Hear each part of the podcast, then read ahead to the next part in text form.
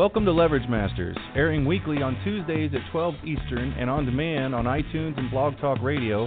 Leverage Masters hosts Jack Humphrey and Gina Gaudio Graves discuss leverage strategy with guest leveragists. Be sure to subscribe to Leverage Masters in your favorite podcatcher for great tips and case studies on using leverage to achieve your biggest goals much faster.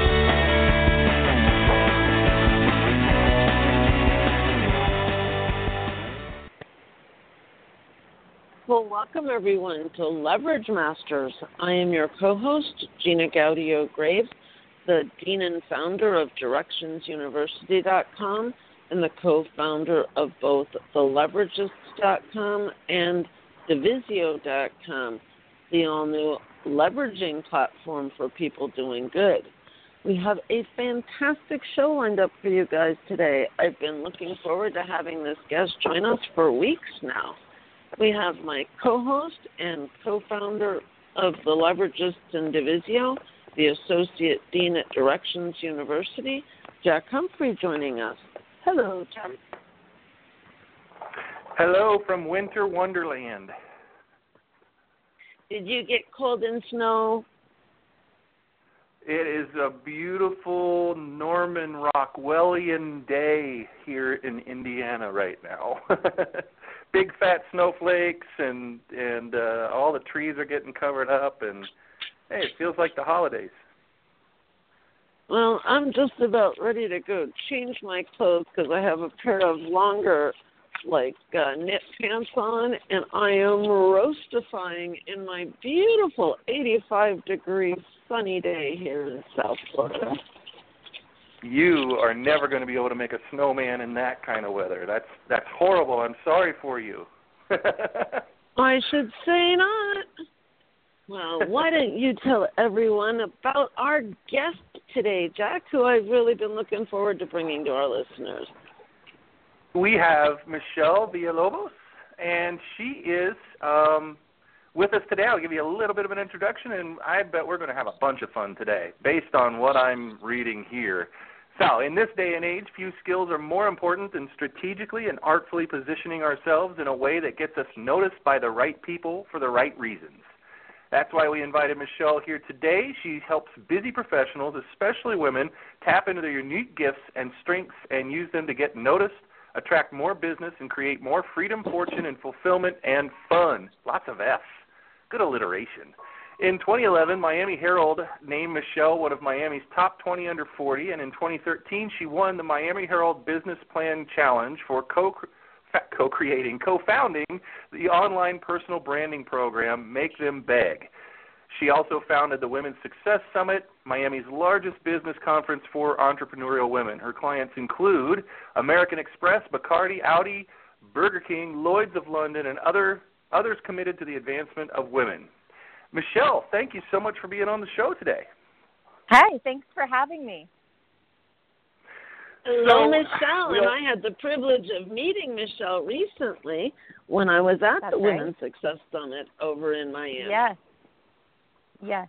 Thank and you. and now we hmm. know the story of how you came to be on the show. You just you got pitched, didn't you, Michelle? yes. Good. Well, that's the we'll take every every opportunity to talk to successful people like you. I'll have to start with everything that we always start out with, uh, or the the question we always start out with each week, which is what is burning in your belly right now that forces you out of bed in the morning, with your business or life or however you would like to answer.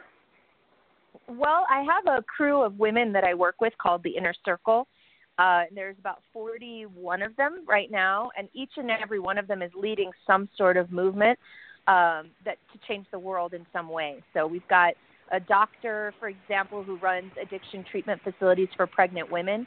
We have a woman who creates, who does um, a company called Deals with Dignity that they do foreclosure in a way that's very that that preserves the dignity of the people going through the the crisis.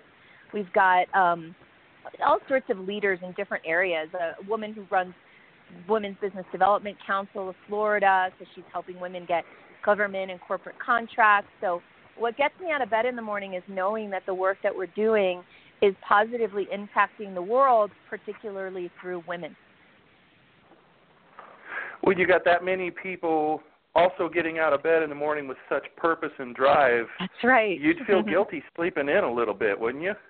That is true. Although I must say this that I'm much more of an evening person than a morning person, so I'm more likely to stay up late and work than I am to wake up super early and work. When I wake up really early, I'm I'm working in the sense that I'm taking care of myself. I do a a long morning ritual every day, and that really helps me to bring my best self to the table for my clients. Yeah, I've actually been uh, trying to lengthen my morning ritual. It's not really hard. It's nice to greet the day and not jump right into it. and I'm yeah. starting to get really into that. Like, you know yeah. what? I'm going to do a little more working out or a little more meditation or something and just yeah. kind of cuz my day no matter when I start it gets better and better.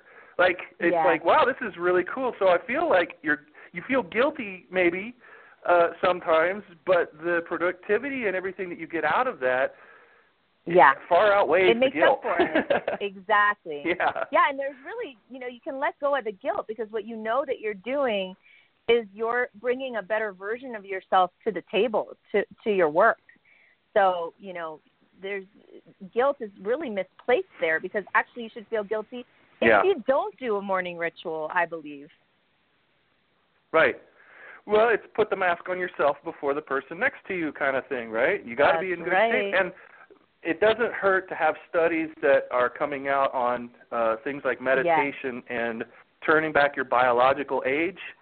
Um, yeah. That uh, one guy, I, I wish I could remember his name because I'm going to say it anyway, but uh, it, he came on to a, a TED talk and talked about how meditation specifically, but in general, taking care of yourself – he was telling people everybody says they don't have time. There's no time. I don't have right. any time for that. I just and he said you don't have time not to because they've done studies right. that people after 5 years of a regular meditation regime have taken uh, 10 to 12 years off their biological age. He said you can yeah. make time by by taking this time. And I'm like, yes. yeah, man, cuz I'm always trying to get people to meditate more.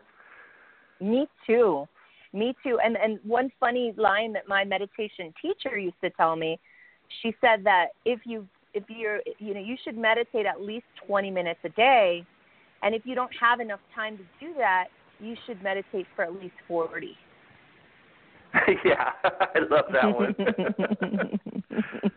and if you don't think, right? and just like, keep oh, tacking yeah. it on until you understand what Yeah. this means. exactly. Exactly. Well, where do you want to go first? Because we kind of have an open format here, and we can go anywhere you would like. So, would you like business, or would you like to talk about life, or business, or life? Well, I mean, it, you know, it depends on you know your listeners better than I. Where do you think they'd enjoy starting out? I'm open to whatever. I'm cool. Well, we love we love to talk about leverage. Of course, it's kind of in the name and everything. So maybe we Okay. could start there. Uh, and that would be, you know, when you are are working with people and uh, you're in a situation that uh, someone is is relying on your expertise and everything. Where has leverage come into play in your business? Um, where you realized in the moment, I am skipping over many rungs of the ladder right here with this play that I'm making. This feels really, really good. I'm going to do this as a practice or something like that. Where does leverage come into play in your business?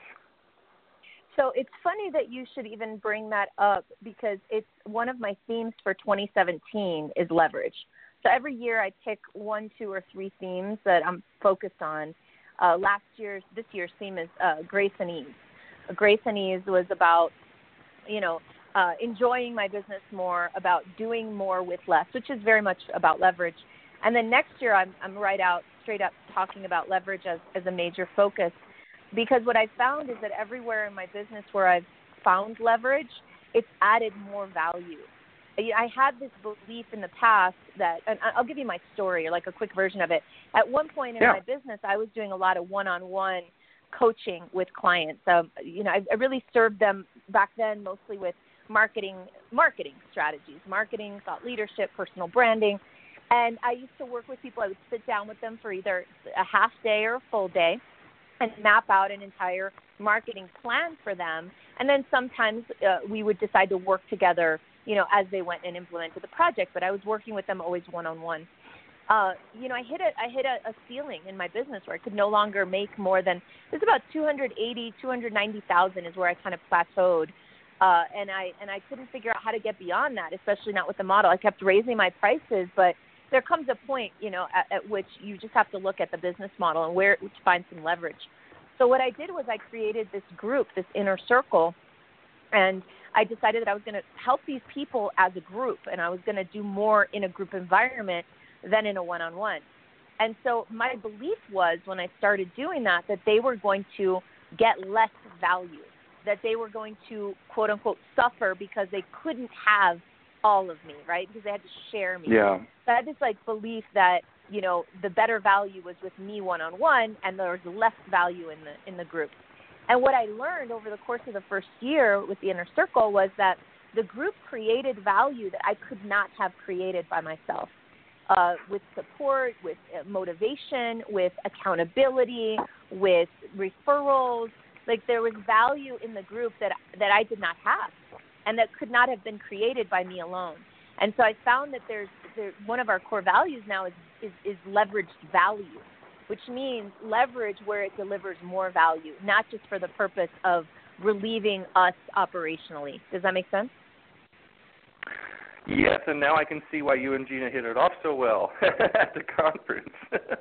Because that's oh, really? yeah, that's what we do, and it, it's a it's a chore.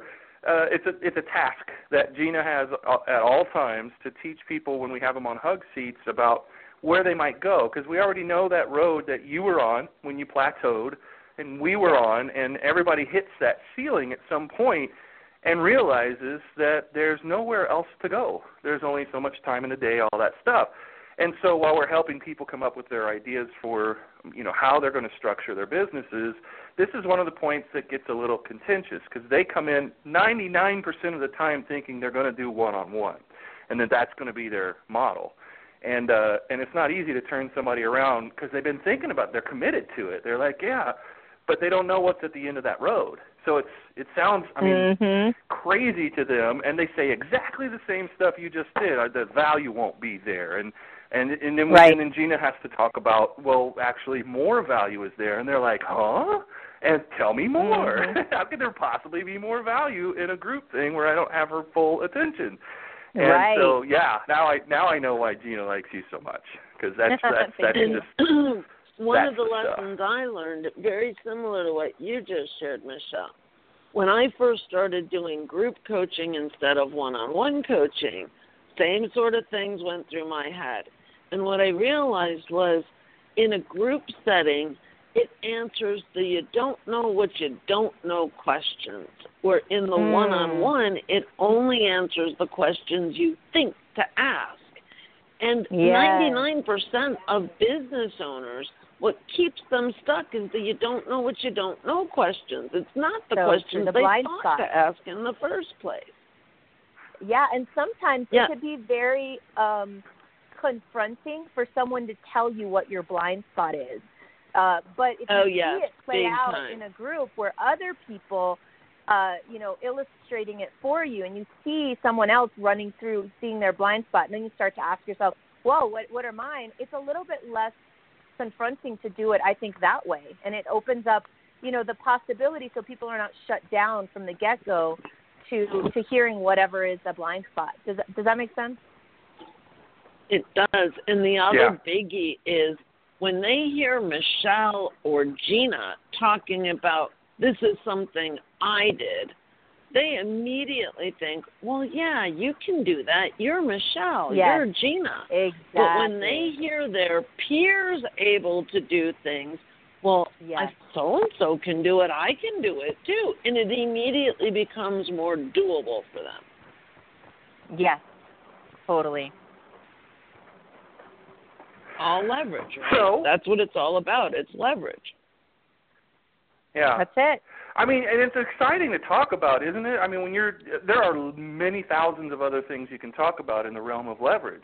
That was one really big one. I mean, you hit the big one right off the bat with a lot of the people that we work with, our listeners and and and your uh, people as well.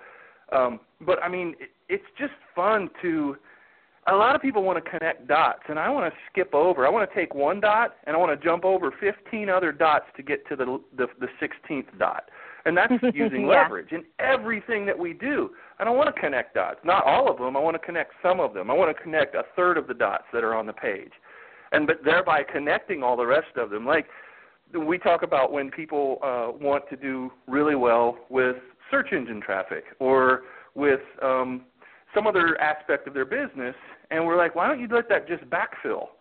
And and what that you know typically means is go all the way to the source, go as high as you can in in uh, with an influencer. Um, if you want to get a bunch of social media traffic or get a bunch of fans or whatever, go to a great big influencer, the biggest one you can get the, the attention of, and have them virtually put yeah. their arm around your shoulders and say something. And then all your SEO and all your fans and everything else that you were going to just work for a year to build are going to fill in automatically. And you will have skipped all of those dots and all those rungs on the ladder. It's fun stuff to talk about. Do you have other examples of um, of of the ways that you show people these really neat things? It's kind of like doing magic because they are always thinking in terms of the next step, the next step, and it's you know I don't know. It feels kind of like creating fire for the first time for some people. Mm-hmm. Yeah, yeah. Well, one thing that I think may be relevant, uh, one big breakthrough that I've had uh, in my own business and that I that I'm supporting my clients in having is is really in changing the way we look at what we want and what we're after. So, in other words, goal setting, right, is an example. We just did a goal setting call today typically coaches you know I, I did you know some coaching for a long time with a very traditional coaching company and they took you through a goal setting process that was very you know corporate style it was a smart goal setting right specific measurable attainable uh, results oriented and uh, time based oh i finally remembered the t time based um, and for whatever reason i coached with them for three or four years and while i did have progress, I did have, I did not have the level of I didn't have the jumps in my business that I have now. And why is that? And I think it's and I did some homework on this and I've been working on this with my clients. It's it's that those types of goals are very they're very logical, but they're not based in emotion. And so what I've what I've learned is that for everything that we want to create, we have to tap into emotion. Emotion is the fuel that drives our actions, that drives our motivations, that drives desire, you know, and, and so what I do with clients is I focus on, you know, what do you really want? Why do you want it? What's the feeling that you're going to have when you get there? Uh, and so we leverage emotion in order to create results and outcomes. I never did that before. I was always a very numbers. I have an MBA, you know. I do things by the book. Mm-hmm. Uh, nowhere in my MBA did it talk about emotions, you know, but I find that that's the most powerful driver of action and of business in general. I'm so happy you've transcended your MBA-ness and gone on to yeah. uh, the, the the the bigger thing. We were talking last week with Spike Humer who was on the show, and he we had talked about plans, setting up plans, planning, all that stuff. I mean, you got to have something to talk about, and you got to have an idea uh, of where you're going and, and the steps that you think it's going to take to get there. And I, I asked him something re- I think that is related to this. You were talking about emotion and goals based uh, or, or emotion based goals being an important thing. And last week we were talking about um, what do you do to teach your students, your clients, how to see things out of the corner of their eye while they're going through their plan or while they're uh, uh, uh, working toward their goals to to keep those blinders off so that they are also open to the opportunities that are are going to pop up if only they have the eyes to see them. And some people feel like they're being pulled away from their plan. I can't stop and think about that don't bother me that you're not in my agenda for today you're not on my list mm. of things to worry about today but it's the biggest opportunity of their lifetime tapping them on the shoulder at the same moment they're telling it to go away do you do you teach people about having a plan is great, but you also have to be open to all the things universe is going to just put in your path, and it's going to take it away and give it to somebody else if you're not there to see it. Do you do you talk about that kind of stuff? Well, I um, there's a famous quote about war, uh, and I don't remember who said it, but it's basically no battle plan survives contact with the enemy. And I like to say to my clients, yeah. no business plan survives contact with the market. Uh, essentially, the idea is as soon as you create a plan, the plan starts to change. That said, you need a plan to get started, or many people, most people need a plan to get started. Not everybody. I've kind of transcended that too. Um, I have an idea, I have a, a sense of what I want to accomplish. I'm very quick these days to just go and start jumping in. But not everybody's like that. But yeah, absolutely. I think planning is overrated. Uh, and it you know very much takes away from the magic that the universe throws at you once you start getting into action with the right emotion. So I definitely encourage my clients to be open and also to understand that you know there's a period we we talk about the phases of business mastery and I don't know where this concept came from. I got it from my coach, one of my coaches named Jake Merriman with Epic Impact. And he talks about the, the phases of mastery where we start with the phase of ideation, which is the phase where we create a plan. And that's usually pretty fun for entrepreneurs and people like us, creative people. But the next phase is concentration and focus. And that's where people often fall off the wagon. And so, uh, you know, that that is where you've got to master something. You've got to pick up the phone and call 10 people a day or whatever the concentration and focus is. And that's where what we need a plan for to create that beginning to start and then always be open to the magic of the universe. And the next phase is momentum. That's when things start to click. You start to get traction. Things start to happen, but it could be kind of a roller coaster. Sometimes things happen faster than you're ready for. That's happened to us. Uh, and then you have to move into a stabilization phase where you put systems and processes into place so that you can start to replicate things and break through to the next level, which is actually the next phase is breakthrough. And finally, integration, when you can do all these phases pretty much with grace and ease simultaneously. Start something new, do concentration and focus, get some momentum, stabilize and break through all very, very quickly and easily. Do you think there is some sort of a breakdown sometimes in some contexts when when you as an expert are asked to list things the steps steps of things that need to be accomplished things you need to do. Here's how this because people ask you you're the expert and they expect you to have a list of five steps or or whatever. Do you think that some of the magic um, is in danger of being lost if people are focused too much on the steps and not hearing what's really happening. Like I think this is why we always like to give examples. At some point we want some real world example of the list of things that we give out. Like here's how you got to do this and here's how you got to do that.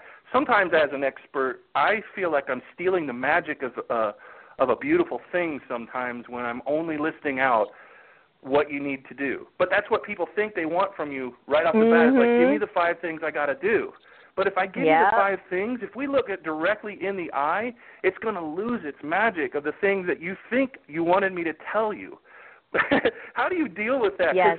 Like real world examples are beautiful lotus flowers of wonderfulness. Like it, and then we did this, and when when we got momentum, what that really means is our business, our orders started going through the roof, and then we had this, and we got a new company that we did a JV with, and it's those two things are so radically different. How do you balance that so that people maintain their focus through emotion, an emotional attachment to those lists of five things and those more antiseptic, you know, clinical treatments of how you build your business?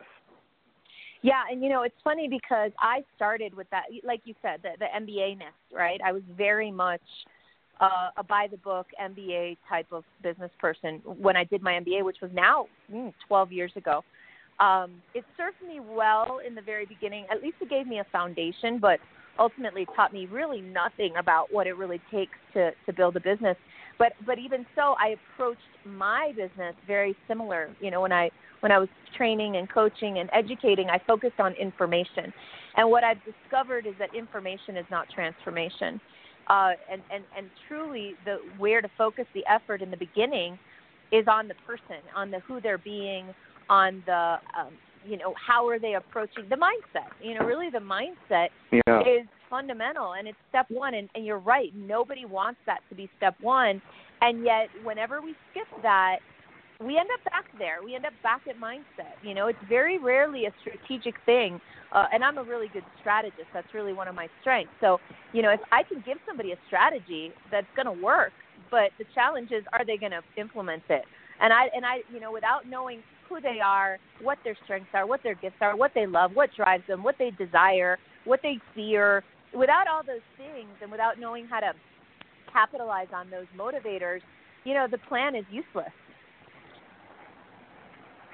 Do I have an overly romanticized sense of history when it comes to business where people got MBAs and people, you know, uh, learned advertising and marketing and and uh, and all that stuff before the internet and before we got to where we are now. And I don't say where I think we are now because I'll ruin the whole thing. But uh, we it just seems like people were like, here's here you're going to be an advertising exec or you're going to start your own advertising firm or whatever and here's what you do to start an advertising firm and here's the list of things you have to do and it, mm-hmm. it seemed like it was more black and white back then it seemed more clinical and now it seems more more like the creatives have taken over business, oh yeah not just not not creatives that are pure creatives but business no, no. people who are creatives or creatives who have become really, really good business people, and they're bringing all that wishy-washy stuff into business now. I mean, it's almost all we ever talk about is mindset and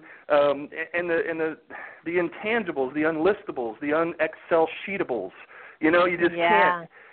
Do you think the world has really changed? Have I got a weird sense of what history was like? Were they always talking about this, or has it become more? No, like I this? think you're right. I think that with the accessibility of media and the internet and all this explosion of, of access to people, people are able to gather a tribe, people are able to spread a message, people are able to, you know, everything's fragmented. And, and, and I think in a good way, I do think there's way more woo woo stuff, you know, but it, it, you know, things back then weren't so, there were like five big advertising agencies. And that's, yeah. you know, that's the most, and that's about it now everybody can have an advertising agency or a branding agency you know like i think it's more democratic now even though you know there's there's all these beliefs about lack of opportunity and you know a lot of victim culture in our in our world also uh, for those people who are able to you know go go go above and beyond that victim mentality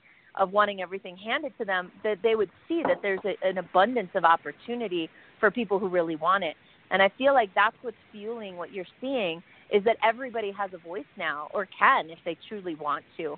And all those different voices mean that we're evolving and, and, and progressing and transforming faster than ever.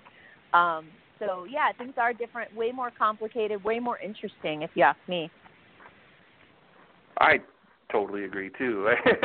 I think uh, it's really neat. It's like resumes have been replaced by posses resumes have been replaced by um followings like yeah so like yeah and tribes like you said and you know when um youtube stars first became youtube stars and they didn't even know what they were nobody knew what that was except they could go to sony entertainment and say i want a record deal and here are my terms and and sony's like what the hell are you talking about we tell you that you get crap and you get ten cents a CD and all that stuff, and we rip you off, and that's the way it's always been. And you mm-hmm. say, no, I have 500,000 followers on YouTube, and you'll do what I say, or I'll just go independent.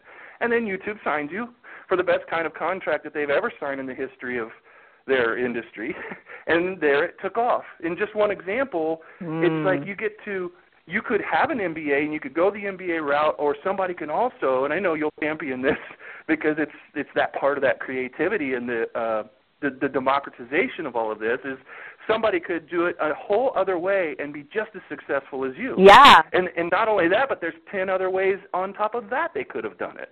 I think that's well, pretty and then cool. there are ten thousand different versions of success, right? One person's version is I want to be able to come home at two o'clock and pick up my girls.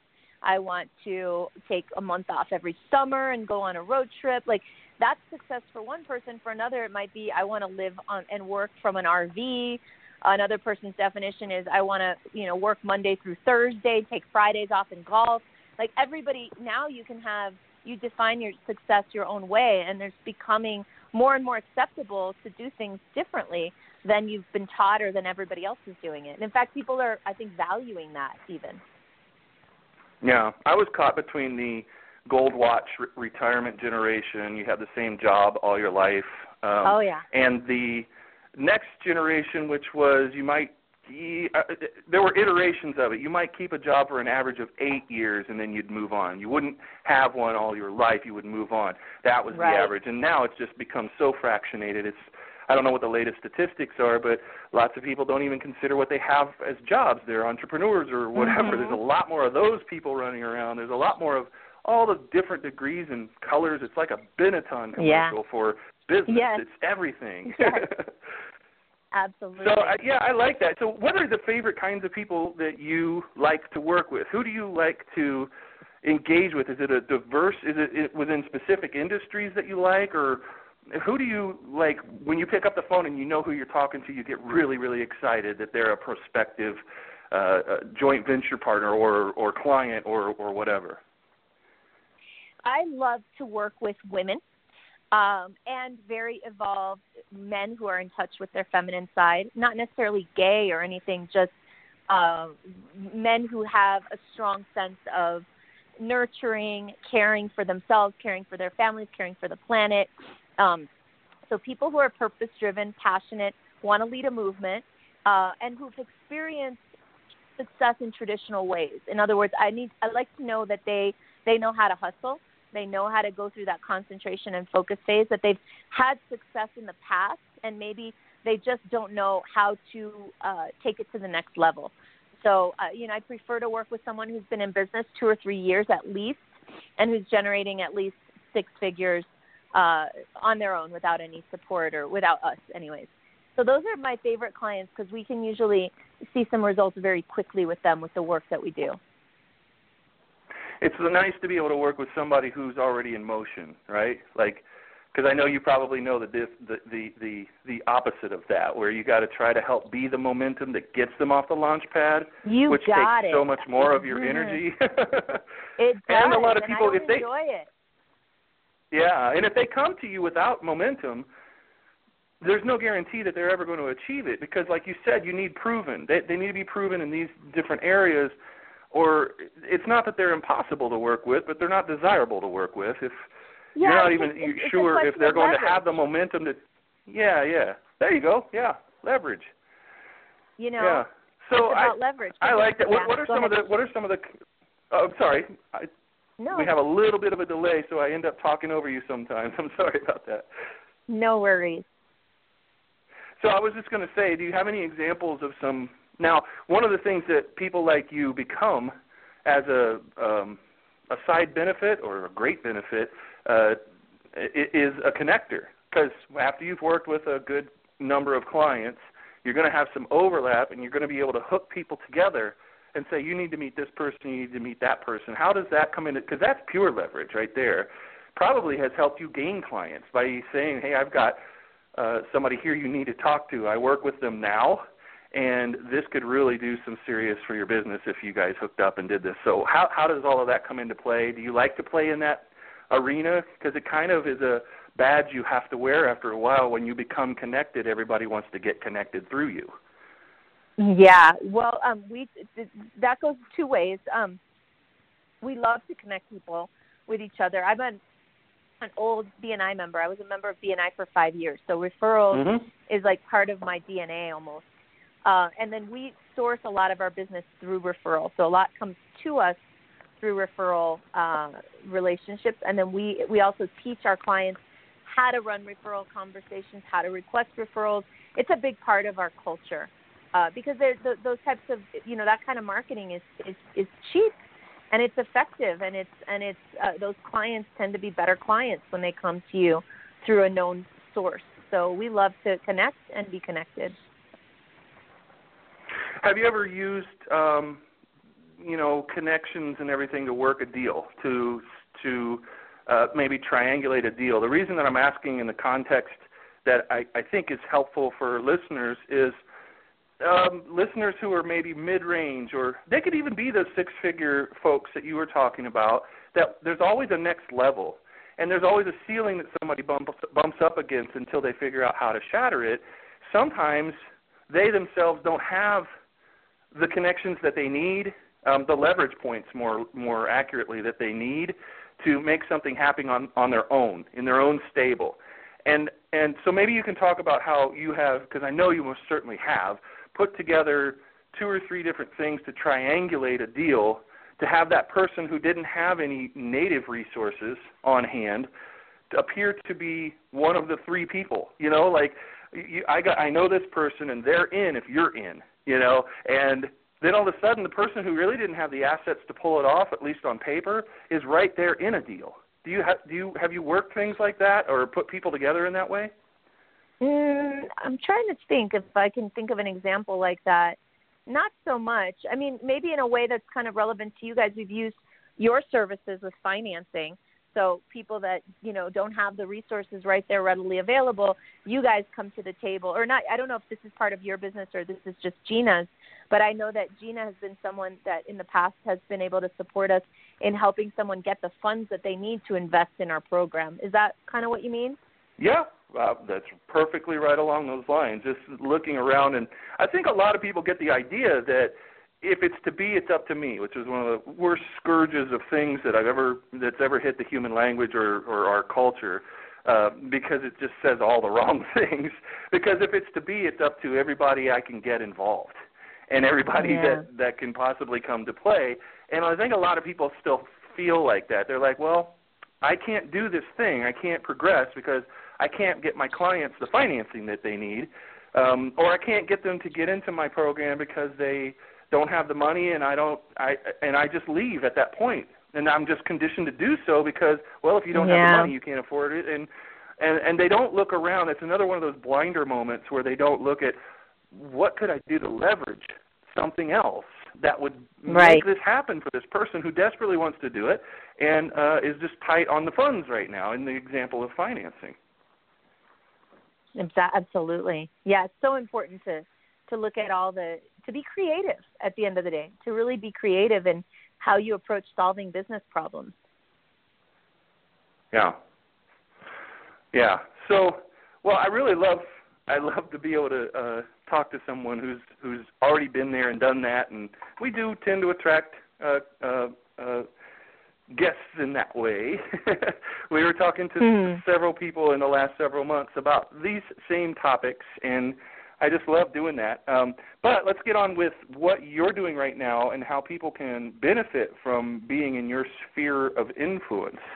Where um, where can people go to find out more, and um, and find out what your current thing is? What is your current thing? What do you do right now that everybody can get involved with? Sure. Okay, so we have um, we we our our business model is based on we take people through intensive immersions on on a couple different topics. And in those immersions we kind of shake them out and turn them upside down and put them back together again. So the, the we do that during uh, we have one event called the superstar speaking academy which is a three day uh, immersion. And it's an intensive program with a small group of people with me and my team and we basically map out your speaking strategy, your speaking speaker marketing strategy. So basically, how are you going to monetize speaking? Who could you get in front of? How to land gigs? How to position yourself to get gigs? What is the outline for your signature keynote? Uh, in addition to how to create that keynote so that it drives action at the end. So how to have conversions at the end. Uh, what are you converting people into? What's the back end of that? So we take them through that whole thing over three days. It's really intense. We just finished one last week. Uh, and we do that. Uh, we also do one a similar event in structure. It's a three day uh, plus a virtual program that goes with it. That's for business model and branding. So helping people, particularly speakers, authors, coaches, those sort of people, to develop their business brand, their brand, and their business model. So we help them with everything from you know, aligning their business model with their passions and strengths, uh, mapping out what's their phase one, phase two, phase three for how they're gonna how they're gonna build the business out uh, and grow it. Uh, we go into pricing and packages, and we get into uh, sales processes, sales conversion conversations. Like we basically give them a crash course so that they can leave that program and get into action right away and see some results right away. So that's the other. So that's called the the Jumpstart program, and it's really for helping people with their business and brand. We also do one which is a more intensive program called the Superstar Performance Academy, and that's really just to hone in on speakers uh, and their performances. So we focus on the presentation. We go deep into mapping that out. We focus on polishing their delivery skills. And at the end of that program, that's a three day plus a fourth day. On the fourth day, we put them in a theater with all the other attendees. That's a bigger event. And uh, in that theater, they present. It's about 25 people, and we each, they each present. And we film them, and we do professional photos of them and everything, so they can use that in order to build their speaker brand. So we do that a couple times a year as well. So those are those are in-person live events. What's the Make Them. Beg program? That looks like it's a virtual, something that people could do with you um, virtually instead Actually, of in in. Yeah. Well, okay, so Make Them Beg is no longer in existence. We're not doing that one anymore. Uh, I give that away for free uh, with my with my other programs sometimes, uh, but I have another. I've replaced it with the Superstar Accelerator, which is um, you know kind of a revised version of Make Them Beg. It's shorter, it's simpler, Mhm. uh, and it, it focuses more on um, it, more on the business model side of things. When I created Make Them Beg, I was very much a personal branding expert, but I was not making a ton of money back then. I was doing well. I was in that plateau that I told you about. So I could teach people how Yeah. to brand themselves, how to position themselves, but now focus a lot more on the business side, the back end, the business model, the monetization, the revenue strategies, and that's all in our Superstar Accelerator. And so people can get that. Well, we, we offer it up every once in a while for uh, through webinar. And at the moment, we have we're not having one planned before the end of the year, but we'll be. So the best thing for people to do is just to sign up for my list and stay in touch with us, and then we'll let them know when we're doing a launch, and then they can decide if that's a fit for them Okay. or what they want to do. Um, or they can sign up if they want to just uh, they can sign up for our list and then contact me through the website, uh, and we can have them have a conversation with one of our superstar brand consultants, and that person can help guide them and give them whatever is the right fit for them. And the website is michellevillalobos.com. You got it. Got it. All right. Well, so now we could tell some stories. I want to hear. I want to hear um, about uh, any success story you would like to tell about a favorite client. You don't have to name names or anything, but something that you went through that really kind of profoundly affected you. And the and I know that you get this all the time because you on, you only attract people who are going somewhere anyway. You're just accelerating that going. So they're going to do something really big. So you probably are moved constantly by what your clients do, what your students do. Give us a give us a story or two about uh, some of your favorites lately. Sure. Well, one client, and I can share her name. I have permission to share her story uh, whenever I like. She loves it when I do. Her name is Leanne Webster, and her company now is called Totally Telesummit. And so when she first came to me, she was in a pretty, uh, she was not in a great place. Uh, basically, she'd been in business for two or three years. Uh, she had been very successful. She had a law degree. She had been a lawyer but she hated being a lawyer and so she quit and became a she thought she was going to become a business coach um or you know she was coaching people in in business but she wasn't doing very well. She wasn't making much money herself and yet she was still she was trying to coach people in business which she she recognizes she recognized soon after we started working together that that was you know a lack of congruence a lack of alignment. Uh, she was also branding herself as two different things at the same time. So she was branding herself as a business coach and also as a running coach. So she had a two-sided business card, which is a a no-no in my opinion Yeah. always. You never want to brand yourself as two things. You want to choose one and focus on that one.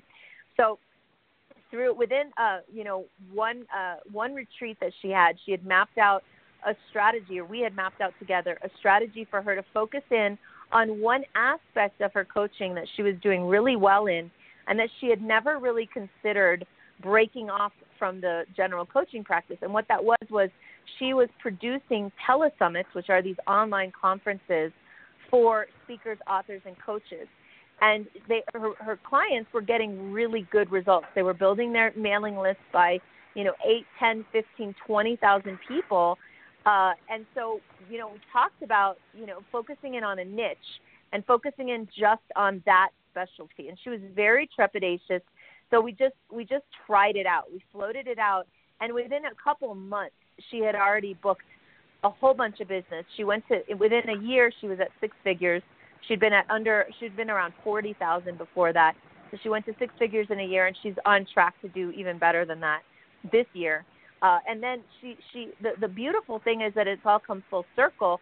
Once she concentrated and focused on having the rigor around selling, around strategy sessions, around calling, around following our format, and she generated started to generate good revenues. Uh, she was able. She she actually signed herself up for an Ironman and completed it. And so now she's been telling the story of her Ironman. It's a pretty amazing story, actually, which I'm not going to get into, but there's a lot of reasons why it was an, an incredible story. So now she tells that story, and she's got her money coming in from her business. She's got monthly recurring revenues going. So she's got all that working. Now she's able to get up on a stage and talk about the thing that she really wanted to talk about, which is running.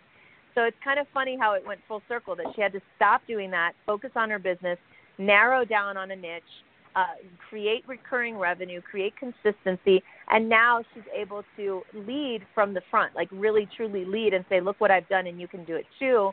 And she started this this adventure club for entrepreneurial type of people who want to embark on these unique adventures like her Ironman, something like that. Wow. Do you think that could be? Do you think something like that could happen from the outset? Could you plan? Uh, it's kind of a trick question because we do do this. Yeah. So I'm whispering to you so the audience doesn't hear.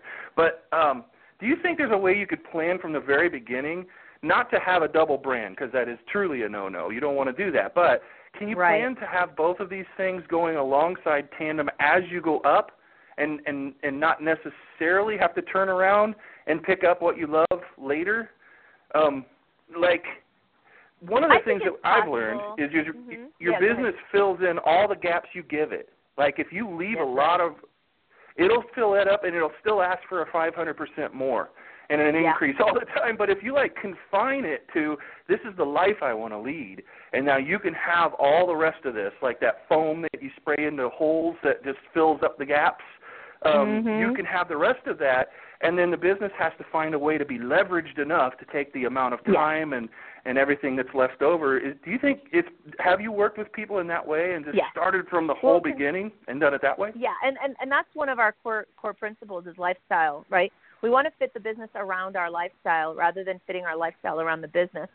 So yes, you absolutely have to put parameters around the business and set limits and and put your lifestyle in first. That said, um, you know, in the beginning, if you're not making enough money, you've got to have integrity around producing, right? So Yeah. there's there's a Yeah. balancing act, and that she finally she found that balancing act. And what what happened naturally? Think about it. She spent a year training for the Ironman. So all that Ironman training, which is about I don't know 30, 20 to 40 hours a week, right? It's a lot of training. yeah. That had to fit around her business. So she did. She built the business while she was doing all that Ironman training. The key is now that she completed it, now she's got a new story to tell that's really inspiring. She can get up on stages, tell that story, and basically just bring people into her tribe. Uh, you know, whoever she's speaking to. So she can speak to her target audience for her Totally Telesummit business, and she tells this inspiring story, which she's done on my stage, and she gets business as a result. Isn't it funny? I mean, we started out there wasn't any entertainment industry or anything. There was a fire and there was a lot of long nights, especially in winter, where we had to entertain ourselves and we did it through telling stories. That was really and then that's how culture was passed down before writing was invented. That was all kept in memory. You had to pass it to the next generation and that was done through stories. And here we are in almost 2017. And it and and so much of our business, and so much of our lives are focused on continuing to tell stories. That that is such an That's important so thing true. in in humanity to this day. That is so so so true. Yeah. So Lovely. well, I I think like that's that. I think I think that um I think that you're doing really cool work. And I love talking to people who are doing really cool work. So, uh, what's next for you? What's your big next goal? Like, uh, you're not at the top of your game. If you were, you would start to get bored. I can tell you're that kind of person. You're not done. So, what kind of what kind of goals do you have for the future? What's your worldview of what you're doing right now and where you're headed? Um, well, my goal is to uh, scale in a way that allows us to impact more women with leverage. I mean, that's really love, leadership, and leverage is our theme for next year. And the focus of that is let's let's we got to we got to master this online thing. That's what we're up to. We are 100% committing to mastering the art of the of the online marketing, the funnels, and all that good stuff, so that we can impact more people. That's the that's the goal. Nice. And you love to do in-person events. You must love people and all of that kind of stuff. So you're such a hybrid to our other type of audience member who's really they have to fight issues of isolation and you know really wow. being in in their own in their own world in their own head a lot more than they probably want to at all times and have to focus on that how do you balance everything when it comes to um you know i i imagine after events you're just like everybody else in some degree like oh man i need some quiet. I need some oh yeah. some time here to get to decompress from all that talking and energy and everything mm-hmm. else that just happened. Yeah i do. I i go i go into my cave a little bit but i don't need much. I mean i'm very energized by other people uh, I have to I have to stop myself because my natural tendency is to be around people and to you know re-engage and to jump right in, and I have to just remind myself to to disengage and to relax and to focus on myself. That's the discipline that I'm working on for myself. Awesome. Well, uh, Gina, do you have any questions? I know I've been hogging it. I've been hogging it from you. What can we do to support the great work that you're doing, Michelle? Oh, thank you, Gina. That's beautiful. Well, um, you know, more financing for my clients from you would be great. Uh, and I would say, you know, referrals, introductions, whatever. You know, when we have an event uh, to support us, maybe in, in promoting that event. Uh, but ultimately, just staying in touch and staying connected and seeing where we can add value to each other. Well, two things we can definitely help you with. Number one, I have a very unusual relationship with the folks over at PayPal. I'm one of about 400 PayPal partners. And about a okay. year ago, we did a series of webinars with PayPal. They are the only webinars PayPal has ever done with any JV before. One of them wow. was on the topic of PayPal working capital loans. Do you know anything at all about PayPal working capital loans? No, I don't.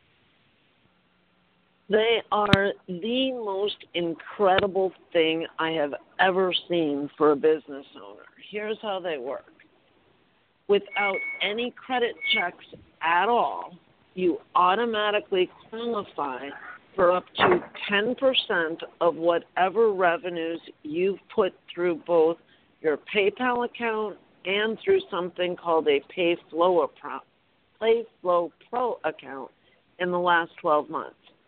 PayFlow Pro is a true merchant account similar to an authorized.net. It's the old mm-hmm. PayPal bought it. So if you put $200,000 through your account in the last 12 months, you automatically qualify for a $20,000 loan. It's processed in about 30 seconds. It is 0% interest. There is a tiny little fee that's tacked on at the end of repayment that's dependent upon your refund and chargeback rate. Typically, it ranges from 4 to 8% ish. Repayment is the best part about it. The repayment isn't the normal repayment structure. They simply take 10% of each transaction until the loan wow. is paid back. So the training I did last year showed small business owners how they could use a PayPal account or a PayFlow Pro account in a 90 day period to do JVs that would generate a total of $30,000 in revenue over 90 days. From mm. that, they would then qualify for $4,000 of working capital loans. Now, the nice thing about working capital loans is once you've paid back your first one, you can get another one 72 hours later. So I then wow. went on to show them how they could invest their $4,000 that they got through the loan in Facebook ads so that it could then generate more revenue and doing a new working capital loan every 90 days for the balance of a 12 month period, you could go from a brand new business just starting up to a million dollar a year business in 12 months. Wow, I had not ever heard of that. That's incredible. So that's one training that I do with PayPal, and I've done it a couple times now. It's even re- uh, recorded and set up with an automated replay. It's awesome. And then the other thing that we do that I'm sure would be of interest to your people, only because the couple of ladies I've talked to from the financing at your event were really interested in this concept as well. Have you ever heard of a specific kind of joint venture called integration marketing? No. It's not a term that Jack and I have coined. It's a term coined by Mark Joyner back in the late 90s. Integration marketing refers to finding ways of either integrating your products or services into somebody else's selling systems or integrating somebody else's products and services into your selling system in a way that actually makes you more money. Even what you and okay. I are doing with financing is an example mm-hmm. of integration marketing. But there are okay. loads of different ways of doing integration marketing. One of Jack's and my favorite ways of building our business is we have a low end membership site yeah, we could go out and drive traffic to it, but the way we like to market it is by going to the people that have the right audience for it and allowing them to give away either a 30 day membership or a 90 day membership as a bonus when they sell their own products and services. And this isn't mm-hmm. a crappy membership site. This is a $500 a year membership site, and the amount of value in it is huge.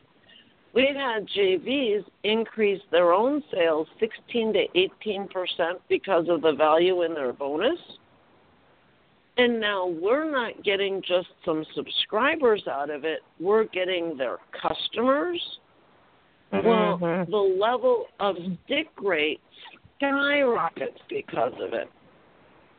So I actually oh. do a very cool training where I come in and do about 20 to 30 minutes of training and content, then open the lines looking for three to four people that I can get unmuted.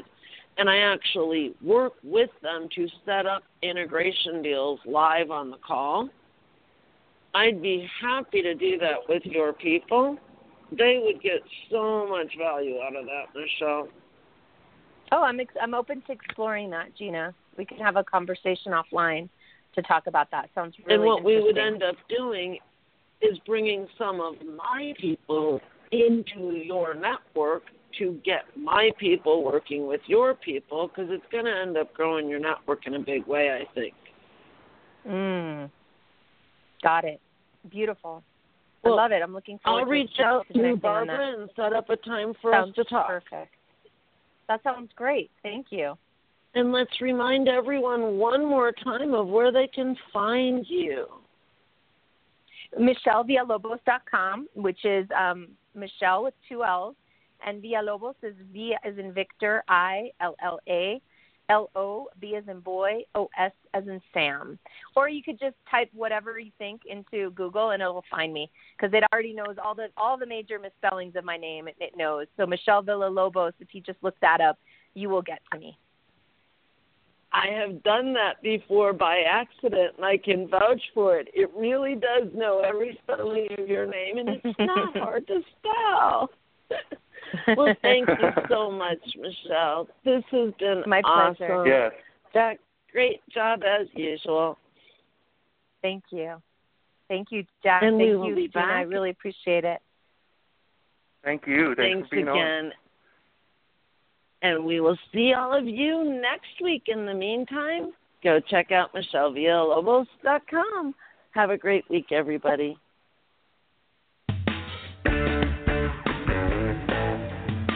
Tune in next week for another episode of Leverage Masters. And don't forget to follow us on Facebook on our Leverage Black Book page to keep up with the latest. We'll see you next time on Leverage Masters.